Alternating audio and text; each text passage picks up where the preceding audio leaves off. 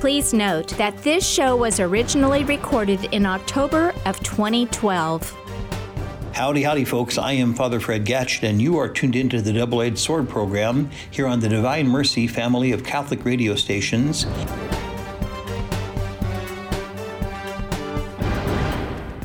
And on the Double Edged Sword program, we are cutting to the heart of a deceptive culture. Today, as we cut to the heart of the deceptive culture, what's deceptive about what we're going to talk about about vocations, and we're going to talk about some of the deceptions and some of the sort of the just um, erroneous ideas that, that seem to pervade out there that seem to hang on, in spite of all the evidence to the contrary. And we'll talk about the evidence to the contrary today. I think that what happens a lot of times when you talk about vocations, and we're going to find out this isn't just talking about vocations of the priesthood and religious life. We're going to talk about the vocation of marriage as it goes along with it as well, because the the, the, the two are religious vocations and the, and the vocation to marriage are are just they're inextricable. Um, the, the two of them go hand in hand, and sometimes people have a hard time with that, and so we'll we'll pick that apart as well. But I think that probably what happens sometimes you know people think of a vocation as something rather than something to be freely and joyfully lived they think of it as something to be grudgingly accepted and again we'll find out that this way of thinking seems to apply in a lot of people's heads um, to the priesthood and religious life to a religious vocation as well as to the vocation of marriage in fact, I heard a, a very wise um, nun one time. She was giving a presentation to our college students at the Catholic Campus Center, and she was talking about our vocation. I mean, we're, we're trying to get from point A to point B. Point A is our conception in our mother's womb. Point B is heaven, the beatific vision, beholding God's face forever in the joy of heaven. And we're trying to get from point A to point B. And she was talking about how it, it's kind of like crossing a large body of water. Maybe like you're trying to cross the Atlantic Ocean or something. So, um, one way to get across the Atlantic Ocean might be to swim. That'd be awful hard. Probably nobody would make it, but it's at least in theory, it's one way you could do it. The other way would be to row, get a rowboat or a kayak or something like that. People have done that, and um, and power yourself across the ocean somehow. um, in some kind of a of a human powered craft. Again, that take you a lot of work. Another way might be to get on a steamship, you know, get on a on a, a, boat, you know, a cruise ship or something like that. I mean, I don't know how long it takes. Probably takes close to a week to cross the, the Atlantic that way. But the best way, of course, would be to get into a, a high speed jet aircraft, you know, get into a 747 and take off from New York and land in London a few hours later. That would be the ideal way of doing it. Well, um, as, as Sister was saying, you know, our vocation from God, as we get from point A to point B, as we get from our conception to our eternal and reward and inheritance with God in heaven, is the same thing the way God has lined out for us, God's vocation, God's call for us is the jet ride. It's it's getting into the airplane and zipping across with the least amount of bumps and the least really the least amount of effort on our part. We can reject God. We can tell God that we would just as soon do it our own way, um, and we might still end up getting to heaven, but it's not going to be a very pleasant trip. And so I think that uh, maybe that's probably the first thing to think about when we think about what our vocation is about. The second might be a little, little bit closer to home. Rather than go to the theoretical, let's go right to the practical, to our situation right here and we're going to name names. We're going to talk about specific parishes and specific communities and see what's going on. You know, you know, at Immaculate Heart of Mary Parish uh, was founded in 1952, so that parish is like 60 years old. And over that 60 year period, Immaculate Heart of Mary has been served by about 35 priests. That's a lot of priests that have come and gone. Over that same period of time, we've only had two vocations come out of Immaculate Heart of Mary. Father Gail Hammerschmidt was raised there. I think he considers St. Thomas More Parish in Manhattan to be his home parish, but um, Father Gail was raised there. And we have a seminarian, Andy Hammocky, or you might have heard his um, story a while back, who has come out of there as well. So, you know, we can see that here you have a parish that's been served by 35 priests over its, its lifetime, but it's only generated two vocations. Something's wrong there. Nextly, you get to the, St. Joseph's Parish. Um, the last vocation to come out of there was Father John Schmeidler, who was ordained in 1996. Also, um, St. Mary's in Ellis. I did a little stint out there back 2007 when Father Albert DeSanctis, who was the par- pastor there, he died from a subdural hematoma, he died from a blood clot in his brain quite suddenly. And for an eight month period from about um, November of 2007 until July of 2008, I was the full time pastor at the Comeau Catholic Campus Center. I was teaching full time at Thomas More Prep, and I was also the pastor, the, the administrator out at St. Mary's in Ellis. And during that time, again, I did some digging around out there. The Ellis Parish has not had a native son ordained to the priesthood in over 50 years. And yet, during that same period of time, you know, there's been any number of Capuchin friars and diocesan priests who have served at St. Mary's and Ellis, and yet they haven't contributed anything back to the pot the thing I find remarkable here and kind of sad about all these is the the attitude of the Catholic in the pew. I remember Father Kevin was telling me that you know there was some nice ladies that were cleaning up the the house there where he and Father Josh were living. Um, you might remember when Father Galen Long up in Plainville again died quite suddenly last year sometime. And all of a sudden, Father Josh gets called out of Immaculate Heart of Mary Parish to go up and be the pastor up in Plainville, leaving Father Kevin to run that huge parish by himself. And as um, the ladies were cleaning up Father Josh's quarters, then you know one of them made the comment to Father Kevin, "Well, should we get this ready for the next for the next priest?" And Father Kevin says, "Or just turn it into a guest room." And they're saying, well, what do you mean by that? And Father Kevin says, there may not be anybody coming to replace Father Josh. And, you know, one of these ladies immediately pipes up saying, well, you know, they're ordaining two people this year. They can send one our way. And again, it's a sense of entitlement, this sense that somehow or another that our parish is owed to have a priest when our parish has not generated any vocations. That's quite quite a remarkable idea, I think. Also, I remember when I was serving at St. Mary's in Ellis. You know, when when Father Albert died, and the bishop um, Bishop Coakley announced at, at Father Albert's funeral that I would be the administrator for the parish there was any number of people that were saying, Well, so, Father, when are you moving in? When are you going to come out here? You're, you're, moving in, right? And I said, No, I'm not. I'm staying at the campus center. That's my assignment. I have to teach full time at Thomas More Prep. I'm not going to drive back and forth every day to, you know, to, to school. And again, they were they were just you know flummoxed. How can this be? You know, we've always had a, a resident pastor out here. You mean no one's going to live in the rectory? No, no one's going to live in the rectory. If you need something, you'll have to call, and I'll get there as quickly as I can. But again, it was it was you know here you have a parish, you know St. Mary's in Ellis. It's a fine parish. I really enjoyed serving out there. But um, you have a parish here that um, has not generated a, a native son vocation in over 50 years and yet there's this sense that that somehow or another, well, they they whoever they is, I guess the bishop and the diocese, they have to send someone because we have to have a resident priest. And the fact was there was no one to send. That was the problem that Bishop Coakley was faced with. There was no one to send to cover the the parish at Ellis after Father Albert died, and so um, basically Father Jim Grennan from from Russell came over and helped out during the week, and I was doing the weekend help out and so on, and we were doing the best we could just to kind of hold things together. But again, I think that um, that we really have to look at this attitude that well they are going to send someone. I mean you know it, we're, we're all very saddened. The capuchins are not going to be at st joseph's parish anymore. Been a part of the fabric of ellis county for over 100 years and a part of the fabric of hays for over 100 years. And yet again you know where are the vocations coming from ellis county? Where are the vocations coming from st joseph's parish to you know replenish the ranks as it were with the capuchin order many many priests have served selflessly and heroic parish over the past century or so. And again, where are where are the vocations from St. Joe's Parish to keep that going? And then when it doesn't happen, everybody is just again they're they're flabbergasted. How can this be?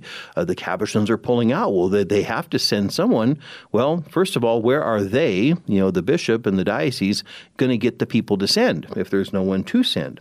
And so I think that you know the first thing that we want to look at when we talk about a culture of vocations is look at our own attitude with our home parish. And I think um, everyone who who can hear this broadcast today, as well as you know when you talk to your friends or you you know you email your family or you're talking with people on the telephone and so on, I think every Catholic in this diocese need to ask themselves two questions. Question number one how many priests have served in my parish over the last i'm just going to pull a number out of the air just say you know 30 35 40 years you know? I don't think people's memories can go back much further than that but just ask ourselves especially the older folks if you're 60 70 years old and you've been in your parish for quite some time ask yourself how many priests have served here over the last 30 years And then ask yourself the next question How many vocations have come out of my parish over the last 30 years? And I think what's happening is, is in many, many, many parishes, the vast majority of parishes, the number who is served is much greater than the number that's come out. And um, we've been able to kind of hide that for a while because of the number of priests in our diocese that are working well past their retirement age. As, as priests, we retire supposedly at 70. Um, and again, most of the priests that I know, most of the priests in our diocese, when, when they hit 70, if their health is still good, they, they don't really want to retire. I mean, what are you going to do? Go sit around and play golf all day or something? Um, that sounds pretty boring to a lot of us. In fact, speaking for myself, I don't intend on retiring. I want to be like my hero, Monsignor Maynard. When um, he died at 94 years old, he worked up until six months before he died. I think that's the way to go. Die with your boots on. But the thing of it is, is eventually, though, even with your boots on or off, people eventually are going to at least die, if not suffer dramatic setbacks to their health that will prevent them from being able to carry on their duties as a priest. The thing of it is, is like I said, we've been able to make up for this deficit. The deficit that there are more priests that have served in parishes than have come out of these parishes, and we've made up for it in a number of ways. Number one, like I just said, is by the priests working well past their retirement age. Another way is we have imported priests over the over the past 50, 60, 70 years. We have had Benedictine priests, we have Jesuits, we've had Precious Blood Fathers, we've had a number of priests from religious orders that have come and helped us out over the years. More recently, we've been extremely blessed, blessed beyond probably what we deserve, to have Carmelites from India who have come. We've had um, priests from Burma who have come to help us out. And um, that's the way we've been kind of covering up the deficit. But again, th- these are not long term solutions. These are kind of stopgap measures. In the meantime, you know, we need to start working on fostering a culture of vocations in the diocese to where our own native sons and daughters will go off to the seminary and go off to the convent and come back and then to do the work of Christ in his fields and, and spreading the gospel. One of the things, again, like I said at the beginning of the broadcast, that we're going to try to get to the bottom of are some of the kooky ideas that seem to be floating around that people just don't seem to want to let go of. Um, people have snapped on, you know, bit on these things like snapping turtles and they won't let go of them. First one that, that I hear all the time people I'll be at a at some kind of a gathering or you know a, party or you know a wedding party or a baptismal party or a you know summer picnic or something like that you know associated with one of the parishes. And you kind of be talking with people and it seems like when people develop a little bit of confidence and they think well you know I can you know maybe you know kind of you know breach this topic with father and see what he says.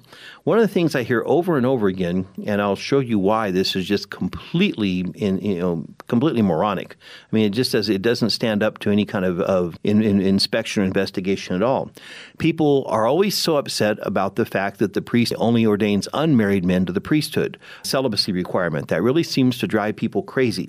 And I hear this over and over again. Well, gee, Father, yeah, you know, it'd be nice to have some more vocations, you know, but don't you think if the church would ordain married men, we'd have more vocations? Well, let's talk about that. First of all, we might talk about it just kind of from a practical standpoint. I know, for example, that um, when I was in the seminary, we had a there was kind of a consortium of seminaries that kind of cooperated with each other on a fairly limited basis. Um, there was the Catholic seminary that I went to in southern Indiana. Then, when you got across over the Ohio River into Kentucky, in Louisville, Kentucky, there was a seminary called Louisville Presbyterian. There was another seminary called Southern Baptist, which was just huge. And then down in Lexington, Kentucky, there was another seminary called Lexington Theological, and that was a, a seminary for the disciples of Christ Church. During the interterm, they call it the J term um, because it was in January. We would come back to school like on January the 10th or something like that.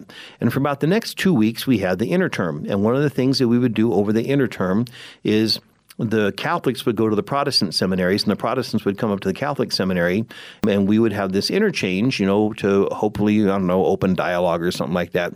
You'll find out why here in a minute. It was really wasn't very effective. But what they wanted to do was they, you know, the, to get us to see their side and have theirs come up and see our side and things like that. And whenever we would first show up on the steps of the Protestant seminary, when the Protestants would show up on the step of the Catholic seminary, you'd always kind of have this bravado among the, the, the Protestant seminarians because they would come waltzing in and reminding you, rubbing it in our face that, oh, well, you know, we ordain married men, we ordain women, you know, so on and so forth. And so that, you know, we're, that's why we're so much better. And it's like, okay, yeah, yeah, yeah. Well, the thing of it is, is after they'd hang out with us for a while and they would learn that we were not all papal scum, as one guy called us at one time. Once they learned that we learned that we were not papal scum and that we were actually a pretty nice bunch of guys and kind of fun to hang around, then they would start talking and they would kind of start pouring their hearts out a little bit. And one of the things that I would hear over and over again is, um, you know, they would sit there and say, "Man, you Catholics don't know how good you got it with this celibacy thing." They would tell about this from two different points of view. One point of view was from the point of view of the pastor. And they would say, as a whatever they were, Presbyterian, Baptist, whatever pastor, they knew that it was going to be very difficult for them to fulfill their roles as husbands, fathers, and pastors. And um, they would they would say, "You guys just don't know how good you got it. You know that you can dedicate yourself completely to the spread of the gospel." Now, again, these are the these are Protestants. These are people that, if they want to, they can marry and have a family. They can supposedly have it all. They can have their wife, they can have their children, they can have their home, and they can be a pastor of a church. And the, again, sad to say, in a lot of Catholic skulls, they think that that's the way to go. The problem is, again, when you when you talk to these folks, um, you find out that they actually envy us for our discipline of celibacy. Furthermore, what was interesting was we had a number of people there over the years that I was there at St. Meinrad Seminary in Southern Indiana, a fine Benedictine organization when I was there, there, there, we'd have a number of people that would come up and they would say, "Well, yeah, you know, my dad was was a pastor in you know Church X or Congregation Y, whatever it was." And you know, the whole time growing up, whenever it came down to some kind of a trade off between the church and the family, the family always took second place the needs of the church always took first place. And again, you know, you hear these people talk, and they would say, you know, they would talk about how, well, I don't know how I'm going to beat this. You know, if I become a pastor of, you know, some church somewhere, I'm hoping that I can, you know, give my wife and give my children the attention that they're due. But boy, my dad sure couldn't do it. And so, again, I think the first we want to ask ourselves then, you know, people will sit there and say, well, if we had married priests, you know, that we would have more. Well, I don't know that you can necessarily that you can necessarily make that case because for one thing, I don't think that it really makes for the most healthy of family lives. At least that's what the Protestants are saying. Another thing is, um, again, some years ago, I wish I would have clipped this out. I should have saved it. But the Salina Journal ran a story some years ago, on a, and it actually came out on a Sunday in the Sunday paper. And I remember I showed it to the folks at the campus center as part of my sermon.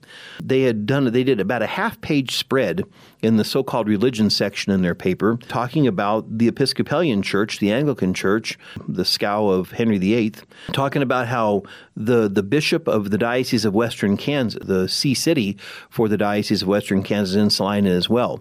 Um, the Episcopalian Cathedral is right across the street from Sacred Heart Cathedral. So the bishop of the Diocese of Western Kansas lives in Salina, as does the bishop of the Diocese of Salina, Catholic bishop. What happened was there was a story about how the bishop of the Episcopalian Diocese of Western Kansas was having to come out west and was having to come to various towns out here in the western part of the state to do weddings and funerals and so on. And why is the bishop himself having to do this? Because he does not have enough clergy the, it would be as if Bishop was having to come out here and you know take care of business here on you know cover a couple of masses, maybe an Immaculate Heart, a mass at St. Nick's, and a mass at St. Joe's, because there's no priests out here, and so the bishop has to do it himself. Well, thanks be to God, we're in, you know we haven't got to that point yet, but we can see then you know the here you have the the bishop of the Episcopalian diocese having to come out west and cover basic services because he didn't have enough clergy. Now, hopefully, you know, maybe, maybe hopefully, maybe, maybe you do, maybe you don't know, but hopefully people know. I mean, the Episcopalians, they ordain married men, they ordain women. They even ordained an active homosexual guy to be, you know, to become one of their bishops, and that's what split their church down the middle. That's why they're falling apart at the seams right now. Episcopalians, uh, they showed how progressive and forward-thinking they were by, again, by ordaining men, by ordaining women, by ordaining married men, married women, and so on. Basically, ordaining anyone who felt like they should have a right to get ordained, and that's done two things for them. Again, number one, it's fragmented their denomination. Number two, it hasn't generated a you know a surplus of clergy when you got the actual the very bishop himself having to come out and cover those basic services. In that same issue of the paper, You go back a few more pages down the bottom, there was a much smaller story about a bishop, and I think it was in some diocese in Pennsylvania, how he was having to close a couple of, of parishes because he didn't have enough priests to staff them all. And here again is where this idea that just wedged in people's heads, you know, comes through. In the story about the shortage of Episcopalian clergy, again, were they ordained men, married men, they ordained women, and by the way, Episcopalian clergy command very handsome salaries and make a heck of a lot more than us priests do. Um, not that it matters. I mean, we're not in it for the money, but you know, again, if if people are sitting there saying they want to have it all, well, you know, in the Episcopalian church, you can have your wife, you can have your home, you can have a nice salary, and so on. And so people are sitting there thinking that's the way to go. Well, it's not working out for them, and they don't have the clergy that they need, and so that so much so that the bishop himself has to come out and cover basic services. Whenever the, the paper ran this story, they had all kinds of sociological reasons as to why the Episcopalians might not have the clergy that they need. Oh, well, you know, maybe it's because out there in the western Kansas, out there on the plains and the small towns, um, maybe the minister's wives, you know, the Episcopalian pastor's wife doesn't want to go out there and be out there in the middle of nowhere. Or, you know, well, we're living in a time, said the newspaper article, where um, vocations of service, you know, um, professions of service to other people um, are having a hard go at it you know we're seeing that we don't have as many nurses as we would like to have. And maybe you know the the, the ministry is kind of going in that same way that um, you know people don't want to be in service oriented um, vocations and things like that. Well i mean that's all well and good except that whenever the paper then you know they have to analyze why the catholic church has a shortage of clergy there's one reason and one reason only celibacy. And again, I think that when you compare these two, you can see that that it just doesn't it just doesn't hold up. If celibacy were the cause of the shortage of priests, then we should be looking at other Protestant denominations that don't have the celibacy requirement, and we should see a plethora of clergy, and we don't. And so, therefore, that one just kind of gets blown out of the water. That one's not going to, that doesn't cut it at all. Now, I think we're going to take a little bit of a break here, and we're going to come back and look and see what Scripture says about um, about celibacy for the sake of the kingdom of God, and we'll go on from there and um, wind up this installment on Double Edged Sword. So everybody sit tight, and we'll be right back.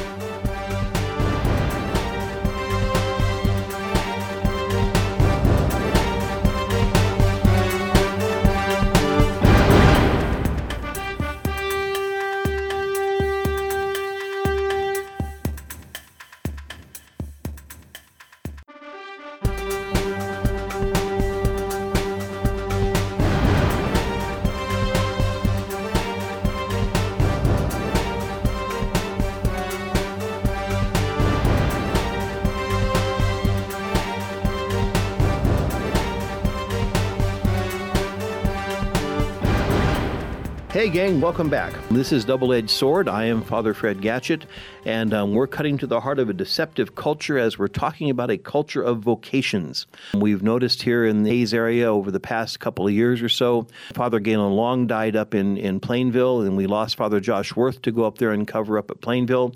See that the Capuchins are, are um, not going to be staffing St. Joseph's Parish starting in the spring of next year and we're wondering about the, the culture of vocations and why we don't have the vocations to the priest and religious life that we used to have and that we need. And we've been looking at some of the some of the attitudes, um, some of the attitudes of the Catholic in the pew, as well as some of these ideas that kind of get out there that um, maybe if we had uh, married priests, we would have more priests and things like that. We saw in the last segment how that's just a bunch of bunk. And um, now we're going to continue on. We're going to see what Scripture has to say about it. You know, um, if you look up in 1 Corinthians chapter 7, verses 32 to 35, and then also in verse 38, St. Paul in, in 1 Corinthians 7, he gives all kinds of advice to married people, to people who are considering getting married. He's also talking to um, people who, you know, to widows and widowers. And he's also talking to people who might be considering um, giving up their lives, or not giving up their lives, but investing their lives um, for the sake of the kingdom of God and not getting married so that they can so they can do just that. We have to kind of set something straight here um, before we jump into this, and we'll go look at the biblical texts. You know, during the disastrous 60s and 70s, there was this unhealthy push for equality that reached the most fundamental levels of, e- of individuals in society. Everybody is the same. I hear that all the time, and it's not true. In vocations talk, there has been an effort to lay out religious vocations as equal to the vocation to marriage, which is equal to the vocation to the single life. Young people in our diocese have been taught that it makes no difference if their parish is run by a pastor or a layperson called a parish life coordinator, and they believed it. I've had young people tell me they don't need to consider a religious vocation because they can get married and serve the church as a PLC and it's all the same. So you can see we have a lot of damage control here to do. And so I think what we'll do first is we'll take a look at St. Paul's writings here and see what he has to say about this. In his great magnum opus on marriage and so on in 1 Corinthians 7 and also in Ephesians 5, um, St. Paul tells us, for example, in, in, in chapter 7, verse 32, he says, I want you to be free from anxieties. The unmarried man is anxious about the affairs of the Lord and how, how to please the Lord, but the married man is anxious about the affairs of the world and how to please his wife, and his interests are divided. And the unmarried woman and the virgin are anxious about the affairs of the Lord, so that they may be holy in body and spirit. But the married woman is anxious about the affairs of the world and how to please her husband. I say this for your own benefit, not to put restraint upon you, but to promote good order and unhindered devotion to the Lord. And so, whenever St. Paul is talking about these, he's laying out um, what we might call the natural vocation and the supernatural vocation. Super in, in Latin, the prefix super just means above. And so natural is natural. We know what that means. And so supernatural just means above the natural. And so he said when he talks about how the, the married man is anxious about the affairs of the world and how to please his wife, that's exactly what he's supposed to be concerned about. The married man should be anxious about the things of the world. He should be concerned about pleasing his wife. And likewise, the married woman should be anxious about the things of the world and pleasing her husband. That's the natural order. That's the way things should be. But then there is the supernatural vocation that Paul is talking about. In fact, he even says in verse 8, he says, I say as well for them to remain unmarried as I am. He says, I wish that, were, that all were as I myself am, but each has a particular gift from God, one having one kind, another have another kind. Again, that's 1 Corinthians chapter 7, verse 7. So you can see St. Paul has laid out the very high calling to those who would renounce marriage for the sake of the kingdom of God. And, and he, he kind of sums all up in verse 38.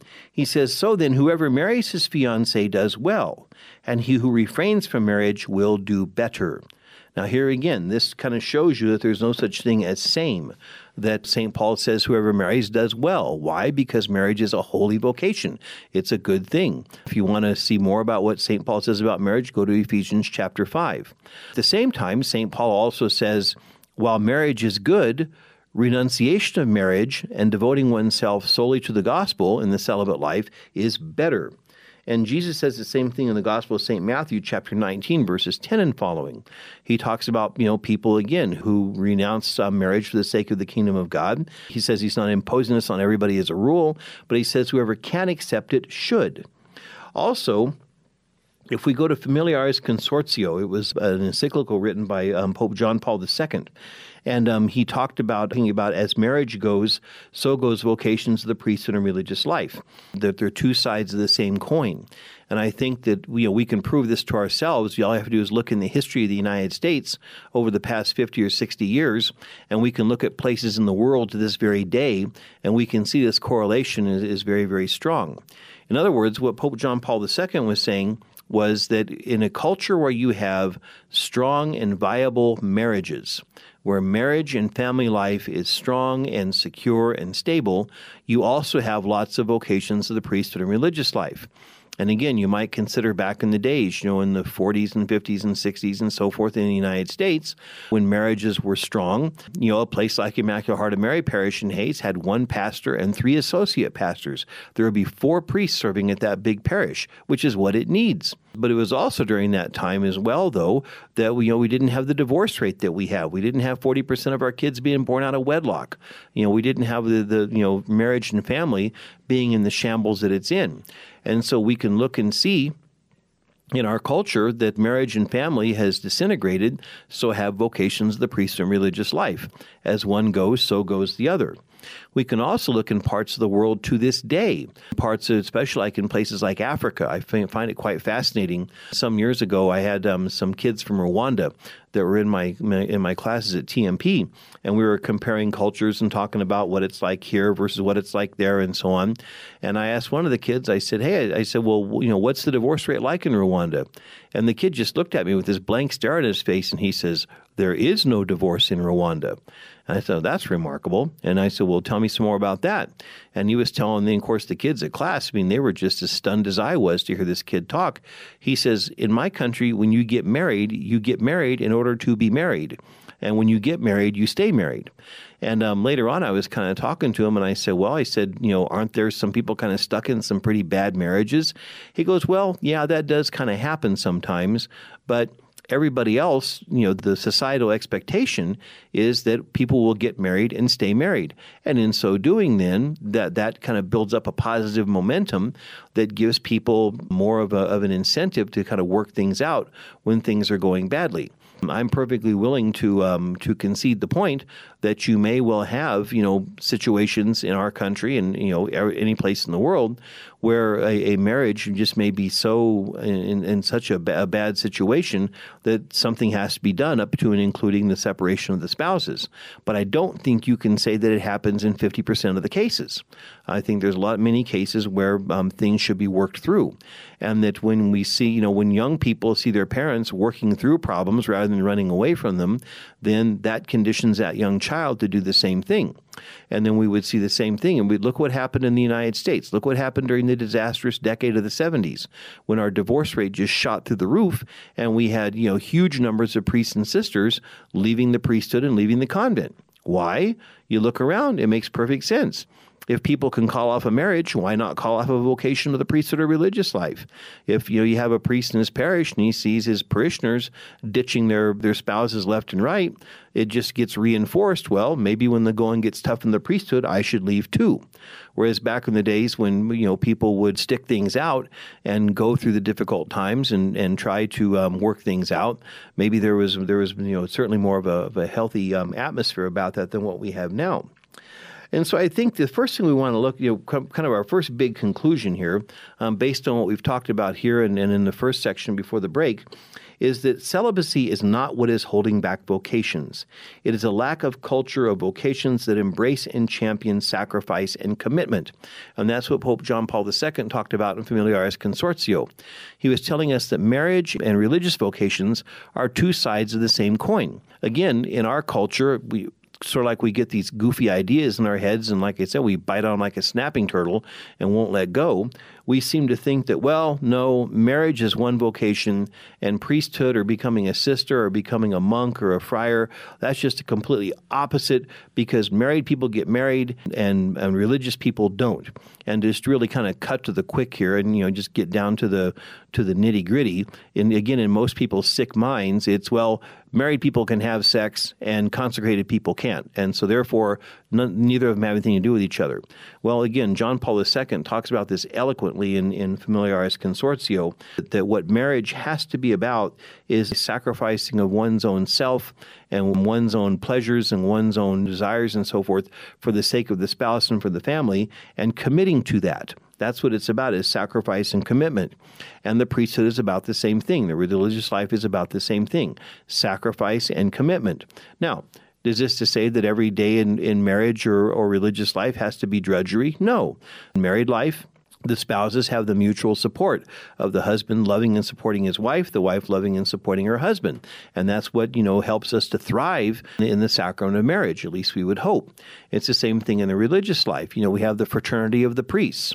Um, or if you live like with the Capuchins, they live in community with the friars, living in the friary together, and they have their family or the sisters in the convent. There is an a- atmosphere of mutual support there um, to support people as they pray together and eat together and recreate together and so on, so that you know we can thrive in our vocations. This isn't something we just want to get through. We just want to survive. We want to thrive in this.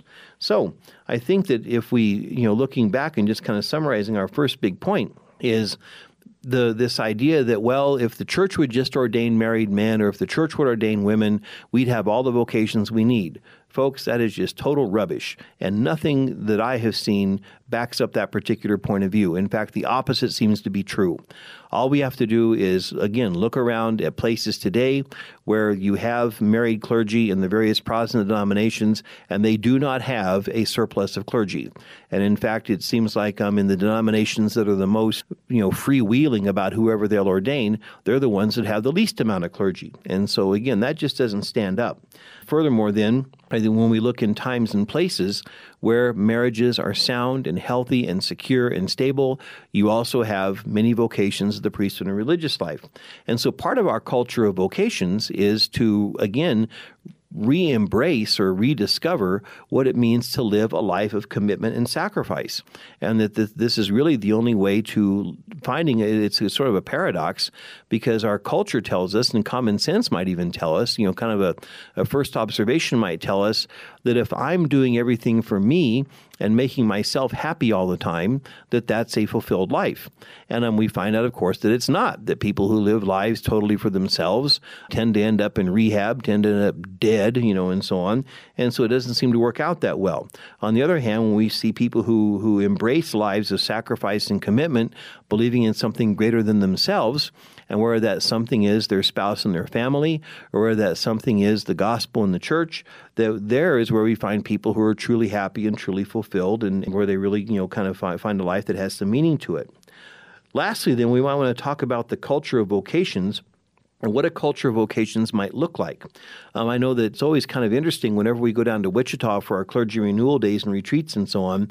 Whenever I see the Wichita Diocese vocation poster, they have between 50 and 60 seminarians in the Diocese of Wichita. 50 and 60 constantly. In the Diocese Salina, I think this year we have about 11.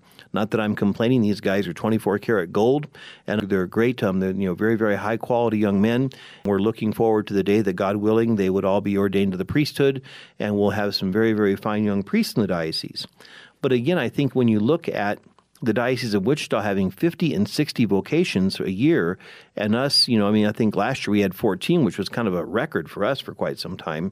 We kind of have to ask ourselves, what's going on? What's the difference? Now, on the one hand, you might say, well, there's the city of Wichita, a town of 300,000 people. They have a bigger pool to draw from. Well, that that's that might be part of it. I mean, there are a number of the vocations on the Wichita vocation poster that come from Wichita, but there's many many others that are coming from small little towns. You know, little towns like Pittsburgh, Kansas, little towns like Garden Plain, Kansas, and so on. Little places where they're getting vocations out of there as well. Something's going on in that diocese where those people have a an, an appreciation and a culture for vocations. Maybe they understand what we don't. You know, that we talked about in the first segment that evidently in our diocese, people just seem to think that, well, they're just going to send someone. If my pastor dies or if he moves on or if he retires, whatever, you know, they'll just send someone. Well, they're not just going to send someone because they can't pull a priest out of thin air. Someone has to be willing to lay their life on the line and commit themselves to the gospel for the rest of their life.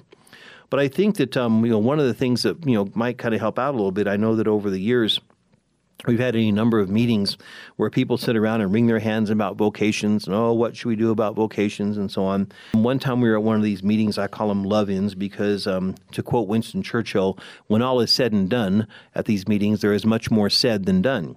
And so a lot of talking goes on, but not a whole lot ever gets done. And I remember one time we were sitting around, everybody's wringing their hands. What do we do about vocations? What do we do about vocations? And um, there were only two of the priests that said anything that made any sense. One was Monsignor Jim Hake. Um, again, he's recently retired after, um, you know, again, just heroically serving in the diocese in a number of capacities and in, in a number of parishes. And then again, this has been 15 years ago. But um, he said, unless we recover a sense of what the Eucharist is about, we're not going to see more vocations. Now, there, see, connecting Eucharist with vocations. That would be part of building up a culture of vocations. And so, how will we do that? Well, we might want to ask ourselves a couple of questions. Number one, ask our question Does Jesus matter? That's a pretty profound question. A lot of people would immediately say, Yes, he does. But then let's go on to these other questions. If Jesus does matter, and then this, the Eucharist is central to our lives, since in the Gospel of St. Luke, Jesus tells us that we will come to know him in the breaking of the bread. Um, and it, it's the story of the walk to Emmaus, where um, Cleophas and his little companion on Easter Sunday afternoon are walking to a town about seven miles away from Jerusalem, and Jesus appears to them, and it says, well, you know, he explains the Bible to them, and they don't they don't understand who he is. And finally, they go into the house, and says Jesus acted as if he was going further, but they invited him to stay with them, and it says Jesus took bread, blessed it, broke it, gave it to them, and says at that point they recognized him, and he vanished from their sight. Then they go back to Jerusalem and they find the eleven, and it says they told him how he had made the, what he told them along the road, and how he was made known to them in the breaking of the bread. How he was made known to them in the breaking of the bread. That's Luke 24, verse 35. You can look it up. And so, if we want to know Christ, we are going to have to know Christ in the Eucharist. Secondly, to receive the Eucharist worthily, we have to be in the state of grace, as St. Paul says in 1 Corinthians chapter 11, verses 27 through 29. In 1 Corinthians 11, that's where St. Paul is giving his teachings on the Eucharist. And what does he say? In verse 27, he says, Whoever therefore eats the bread or drinks the cup of the Lord in an unworthy manner will be answerable to the body and blood of the Lord. Examine yourselves, and only then eat of the bread or drink of the cup. For all who eat and drink without discerning the body eat and drink judgment against themselves. In other words, that's where we have the teaching that to receive the, the, the Holy Eucharist while in the state of mortal sin, that that itself is an even worse sin called a sacrilege.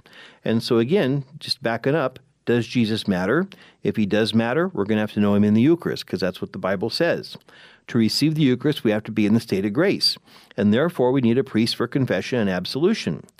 Also, to receive the Eucharist, point four, we need a validly ordained priest through whose hands the Holy Spirit changes the bread and wine into the body and blood of Jesus. Again, if Jesus does not matter, none of this other stuff matters either. So, a central aspect to our culture of vocations is a love and awe for Jesus as he is found in the sacrament of the Eucharist. So, I think that maybe if we're asking ourselves, gee, how could we get our vocation posted in our diocese to have 20, 30, 40, 50, 60 guys on it studying for the priesthood? How do we do that? We re invigorate in ourselves and, and re-inculcate in ourselves a sense of awe for Christ in the Blessed Sacrament. How do we do that? By going to confession more regularly, by being more attentive to the, the, the, requirements of the Eucharist, by you know fasting before that hour before we come to Mass, and then also you know dressing the part for Mass, putting on our good clothes to come to church, and so on. Things like this will remind us over and over again that when we go to Mass, we're going there for something substantial, the most substantial thing in the universe, which is to receive the very person of Christ. You know, to have this personal encounter with Almighty God. And um, if we do that, and again, if our young people see that, then it's going to uh, it's going to orient them to where when they do hear the call, and that's kind of the interesting thing. When they do hear the call, that they will be more open to hearing it and then acting upon it. I think what we're seeing, in fact, I know we're seeing, is again during these times in the 60s and 70s and 80s, when we institutionalized selfishness as our new religion, even sad to say, in, uh, among the, our Catholic ranks, people were sitting there saying, well, you know, I might be being called to, to a vocation of the religious life or to the priesthood, but I don't want to do that. I want to do something else. Or, sad to say, I hear this a lot. You know, I'll talk to young people, and again, if I want to know what's said at home, all I got to do is talk to the kids. They'll tell you, tell you everything you want to know, and probably more than what you want to know. And when I hear a fourth grader or a tenth grader say, going into the seminary is throwing away your life, going to the convent is a waste of a life. Where do they get that from? They get that from their parents. That's where they get it from. And as long as we have attitudes like that floating around, even if the young person does hear the call from God, the call is going to be squashed out by these other claims that if they were to invest their life for the gospel, it would be a waste of their life. Well, again, I think one of the remedies to that is a reinvigoration of our devotion and our love for Christ as is found in the sacrament of the Eucharist. The second thing that was said at this meeting that made sense was Father Henry Kiefer. He died a few years ago, um, but he was a gentleman of just a real um, gem of a guy, a real you know gentleman priest of the church He said back in the days when priests stayed put, when pastors stayed put in their parishes for 30 or 40 years, we had more vocations. Now that's something you'd have to take up with the bishop because he's the one who makes the decisions as to when and you know when to move and who to move and things like that. But again, what Father Henry was saying, he says back in the days, you know, when a when a pastor would show up in a parish, maybe when he was 30 years old, and be there till he was 65 or 70 till he retired, and he was there the whole time. Number one, he would have to cast his lot with the people of that parish. You know, as the community and as the parish went, so went the priest. You know, and so it kind of gives the the priest a real incentive to, um, you know, really kind of do his best. Otherwise, you know, he's going to be living with the um, with the with the result of not having worked very hard, and that's not going to it's not going to work out well for him or the people. But the other thing is, is he would be there long enough to you know maybe you have you know a young couple and they come in they baptize their child and the child grows up. And so the priest is there for the child's first communion, for his confirmation, and maybe even to do the wedding for that child. And then you have a third generation coming up. And now the you know the priest knows the whole family well enough that when he talks about vocations with that family, I think in a certain sense, you know, every every Catholic is going, well, of course, Father's going to talk about vocations. That's one of the things priests talk about. They talk about vocations. But I don't think they're really going to take it to their heart unless they really understand and, you know, they have a personal relationship with this priest and they know who he is, and they know where he's coming from and so on, that if they hear that, then, you know, after getting to know the guy, they'll go, well, you know, yeah, you know, father thinks that our daughter has a call to the convent or our son has a call to the to the seminary. Maybe we should listen to that. And so again, back when when pastors stayed put longer, it seems like we had more vocations. That was Father Henry's observation. So I think the, again, there's going to have to be a renewal in putting value on commitment and sacrifice. And like I said, as long as we enshrine selfishness um, as an institution, marriages will continue to fail and vocations will continue to flounder. Love expressed through commitment and sacrifice is going to be the way to reanimate all this and, and to get it going again. So again, hopefully, you know, in this last little, you know, less than an hour we've had together here, though, hopefully we've had a chance to kind of pick some of this stuff apart. And um, I'm hoping that after hearing this broadcast, you will not be one of the people going around going, well, you know, if the if the church would just ordain married men, we'd have all the clergy we need. It's not true. It's not going to happen. That it's all about commitment. It's all about sacrifice. It's all about being willing um, to live and to commit oneself to something greater than oneself and that unless and until we can get back to that, you know, we're going to be in a world of hurt. And again, also, I think that, you know, especially from what I've heard, that it's, we really got to have to get off this kick. There's always going to be someone, you know, the bishop is always going to send someone to my parish. Folks, we're getting to a point now where the bishop personnel board are going to have to start making some really, really tough decisions about which parishes to keep open. And um, if I have my way about it, if um, you know I was sitting on these meetings, I would say the first thing you look at is you say, how many priests have served in this parish over the last 30 or 40 years, and how many vocations has this parish generated? And like I said, you know, in the vast majority of cases, most of the parishes in this diocese have used many, many more priests than they have contributed. And so, and, and I think what's happened is, you know, again, people's lived experience is, well, we don't have any ordinations here, but we always have a priest. And so people think that they always will. Well, that's not the case. And so again, I think as we go about um, gen, you know trying to rebuild a culture of vocations, um, we want to be looking at a number of things, not the least of which is our love and devotion to the sacrament of the Eucharist. But then also, what is this? You know, what what do we think about marriage? What are our attitudes about marriage and family? And then then that's naturally good. I think once we have the Eucharist straight, um, the sacrament of reconciliation, and then marriage and family, that's automatically going to spill over into attitudes about um, re, um, vocations, the priesthood, and religious life. And uh, you know we can see that you know there could be a rebirth and a revivification of, of vocations both to the married life and to the religious life as well. So that pretty much wraps it up for this installment of Double Edged Sword. Thanks again for tuning in. Just want to remind you to visit our website at DV, that's V as in Victor, D, www.dvmercy.com.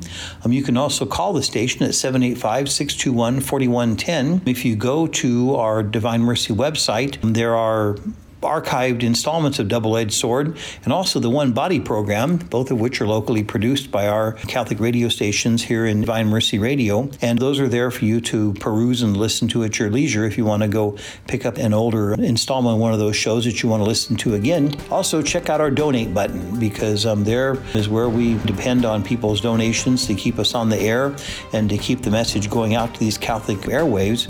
And so, again, we thank you for tuning in to this installment of Double Edged Sword here on Divine Mercy Radio. And we'll see you on the next time. Thanks for tuning in. Goodbye and God bless.